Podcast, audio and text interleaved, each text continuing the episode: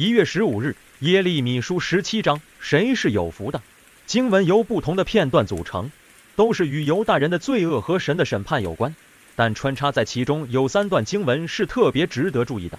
第一段把倚靠血肉的膀臂的人与倚靠神的人做比较，前者发现当他们落在生活的困境时，以为可以倚靠的却使他们失望；相反，后者虽然也同样落在生活的种种困难中，却能安然地面对。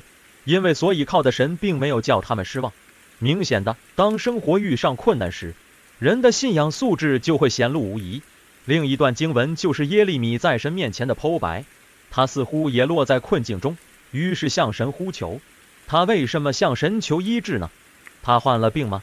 从下文就知道他的病其实与他做先知是有关的，因为他一直以来所宣告的审判并没有应验，这岂不是很大的笑话吗？为此，他成了人嘲笑的对象。他对神忠心的服侍和顺从，如今反成了他的羞辱。所以，耶利米祈求神守信用，使他的话应验。最后一段经文以安息日为主题。安息日最基本的意义就是要尊神为圣，并体验自己已经脱离奴仆生涯得释放的意义。因此，人若为了财力而不遵守安息日的规定，是严重的违约行为。在耶利米的讲论中，守安息日与犹大的存亡有着重大关系，藐视这日就是自取灭亡。倚靠神有什么好处？